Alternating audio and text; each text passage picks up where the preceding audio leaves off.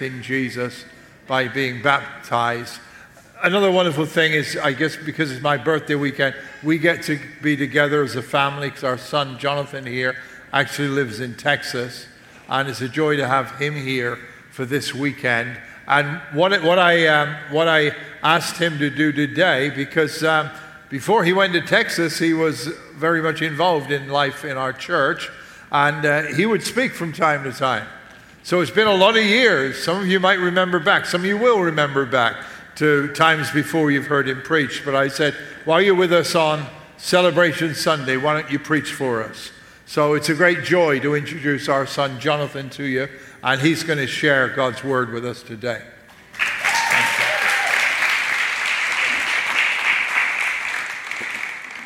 I don't know where to put this thing. It's awesome when your dad's your hype man. Um, all right, it's great to be here this morning. So let me ask you a question. How many of you like your name? All right, all right, all right. How many of you wish that your parents perhaps put a little bit more thought into naming you? ladies, married ladies, how many of you were happy to get married so you could get rid of that other last name? Um, how many of you wish that you'd put more thought into hyphenating? Don't answer that. Um, this morning, I want to talk about names uh, just for a few minutes. Um, we grew up in a small fishing village in the northeast of Scotland, uh, quite an idyllic place, beaches, beauty. But as a kid, there wasn't a ton of stuff to do. So, one of our favorite pastimes was to play a game we called over there Cheeky Nelly. I don't know why. Um, here, I believe it's called Ding Dong Ditch. And, and for those of you that had nice upbringing, here's the premise of the game you choose a house, you approach the doorbell, you ring it, and then you run away. That's it. Hours of fun, one of my favorite games. And, and, and, when, we, when we rang those doorbells, there were different types of homeowner. The first one w- uh, wouldn't bother, wouldn't come to the door. That was very disappointing. Um, the second type would come out and yell things, sometimes bad words, into the night air, and we loved that. We'd hide behind the wall or something and laugh at them. Um, but the third type of, type of hope owner, hope, hope, type of home owner, um, was the kind they were obviously near the door at the time, and they would burst out, and we would take off running, and they would chase us. Now,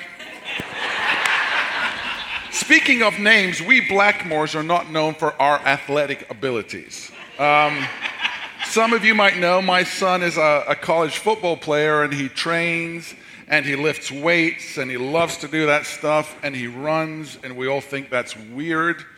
Um, but we Blackmores are not known for our athletic ability. Um, so a lot of the time, as we ran away, me being the biggest kid in the group, I was often at the back um, running as fast as my legs could carry me, but would often hear things like, I see you, Blackmore. I know who you are. I'm telling your father. I don't think they ever did, did they? No, okay, good. Um, now you know. Um, but that was the Blackmore family name. Uh, later on in, in later life, um, after I graduated from college, I moved back here to the island and went to uh, the church, as I'd always done, that my dad was a pastor at. But I had this thing where I just wanted to be my own person. I wanted to be independent. I wanted to be me. So I decided I was going to go to a different church. So I went to a church that was a, a decent drive away, and uh, it was great. No one knew me, no one bothered me, and I could just be myself. And I went there for a few weeks, and uh, made the mistake of filling out a visitor card. And as soon as I did that, I was outed. Uh, people found me, people called me, people wanted to talk about my dad. Are you Roger Blackmore's son? And that was the end. The following week, I went back to the other church. Because um, whatever. My dad actually named me. My, my full name is Jonathan Edwards Blackmore. Um, I am named after an 18th century American preacher named Jonathan Edwards. When I was born, my dad went out and bought me a copy of a Jonathan Edwards sermon called Sinners in the Hands of an Angry God. because they were out of baby books. And uh, yeah, it was a lot to live up to. Um, apparently, when this guy preached this sermon, it was so powerful that the, and he preached by candlelight, that the people in the congregation would hold onto the pillars for fear that the, the floor was going to open up and they would fall into hell. Big expectations, strong name, which is why I went to art school and became a designer. Um, but there, there are some great strong names in the Bible. You know, Jonathan being one of them, which means God's gift. Yeah. Uh, Daniel, God is my judge. Joseph means Jehovah will increase. Elizabeth means pledge to God. But God also liked to change names. In Genesis, you'll meet Abram, who, whose name was changed by God to Abraham, which means exalted father, because God told him that you will be the father of many nations. And then there was Jacob, who, who wrestled with God, after which God gave him the name Israel, which means God's governor. And then there's Simon. Simon was perhaps, and is perhaps, one of my favorite people in the Bible because he was earthy and different, and he often acted before he spoke, like I so often have done. And he probably swore occasionally, but didn't mean to. And he had a great heart. Bless him. And, uh, Simon, of course, had his name changed to Peter, which means rock. Because upon Simon, the church that we are part of today was built. So many of us, though, um, we change our names throughout our journey, throughout our lives. My father named me, but throughout this journey, there have been times in my life that have been difficult. I've gone through things, I've experienced things. And I've given myself other names. Names like disappointment, names like failure, names like not living up to expectations, names like no good. In fact, even the US government misnamed me. Hold on, where is it? I hope I didn't lose it. Here it is. So, uh, 30 years ago this month, our family moved to the United States. Um, I, was, I was almost 18 years old, and um, upon arrival, um, we were given these things, and I had no idea what this was. Um, apparently, it turned out to be a really important document uh, with a really important number on it, printed on low grade construction paper. Last a lifetime. Last a lifetime. Um, what's wrong with plastic? But here's the thing about my Social Security card, and this has been the case since I got it. I got this 30 years ago. My name is misspelled on it.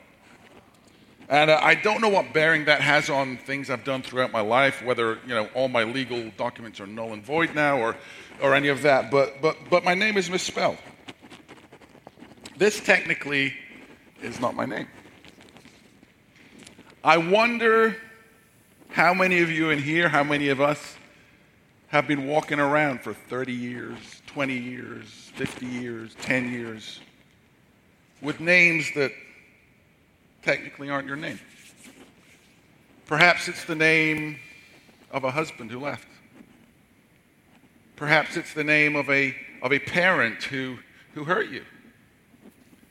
Perhaps it isn't a literal name. Perhaps it's a name you've given yourself or you've heard so often throughout your life that you've just kind of adopted it. This is who I am. Perhaps it's a name you give yourself every morning when you get up and brush your teeth and look in the mirror and you think, This is all I am, this is all I'll be. But my message to you this morning is that's technically not your name. Here are some of your names. Ephesians 2:19. So now you Gentiles are no longer strangers and foreigners. You are citizens along with God's holy people you are members of God's family. You are accepted. John 1:12 Yet to all who did receive him, to those who believed his name, he gave the right to become children of God, your family. Ephesians 1 4. For he chose us in him before the creation of the world to be holy and blameless in his sight. In love, he predestined us for adoption to sonship through Jesus Christ in accordance with his pleasure and will. You're chosen. Isaiah 56 4. I will give them within the walls of my house a memorial and a name far greater than the sons and daughters could give. For the name I give them will be an everlasting one. It will never disappear. You are valuable. 2 Corinthians 5:17.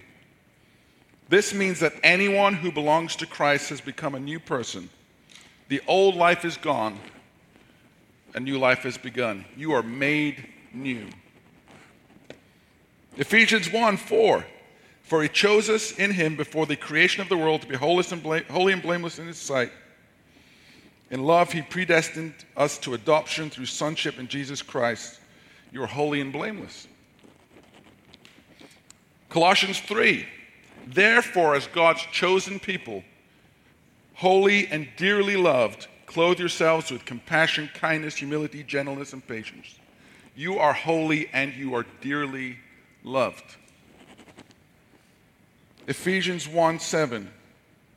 He is so rich in kindness and grace that he purchased our freedom with the blood of the Son and forgave our sins. You are forgiven. Ephesians 2:10 For we are God's masterpiece. He has created us anew in Christ Jesus so we can do the good things he planned for us to do long ago. You guys are purpose filled. In Psalm 139, oh yes, you shaped me first inside, then out. You formed me in my mother's womb. I thank you, high God, you're breathtaking. Body and soul, I am marvelously made. I worship in adoration. What a creation. You are marvelously made. Now, here is the participation part of the day. I want you to take out your phones. And I want all of you to take out your phones. And if the person next to you isn't taking out their phone, say, Take out your phone. The man up front said, Take out your phone. So take out your phone. I'll wait. And what I want you to do after you've taken out your phone, and I am going to, I did this in the first service, it's weird. I'm going to duck down because I want you to take a photo of that, okay? So is everyone ready with their phones? All right, take a photo of that.